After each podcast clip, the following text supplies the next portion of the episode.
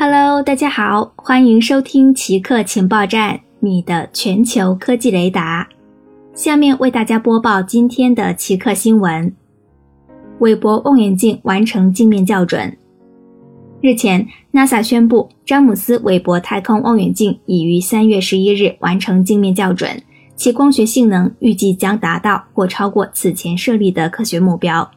NASA 表示。韦伯目前的光路没有严重问题，也没有可测量的污染或堵塞，因此能够成功收集来自遥远天体的光线，并将其传输到仪器之上。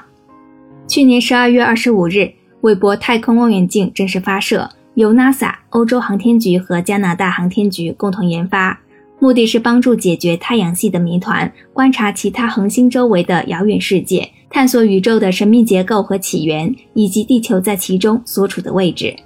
它是第一台在太空中使用分段主镜设计的望远镜，由十八面可展开的镀金六边形镜片组成，涂了四十八点二十五克黄金，主镜直径六点五米，发射时必须折叠起来，然后在太空中展开，再调整每一面镜片。在镜面校准阶段，每面镜片部分都被调整为仅使用望远镜的近红外相机就能生成同一恒星的同一图像。据 NASA 介绍。在接下来的六周之内，研究团队将进行剩余校准步骤，进一步调整近红外光谱仪、中红外仪器、近红外成像和无缝射谱仪。在这之后，开始韦伯望远镜的最后校准步骤，针对镜面部分调整剩余的细微定位误差。好的，以上就是本期节目的所有内容。固定时间，固定地点，我们下期再见。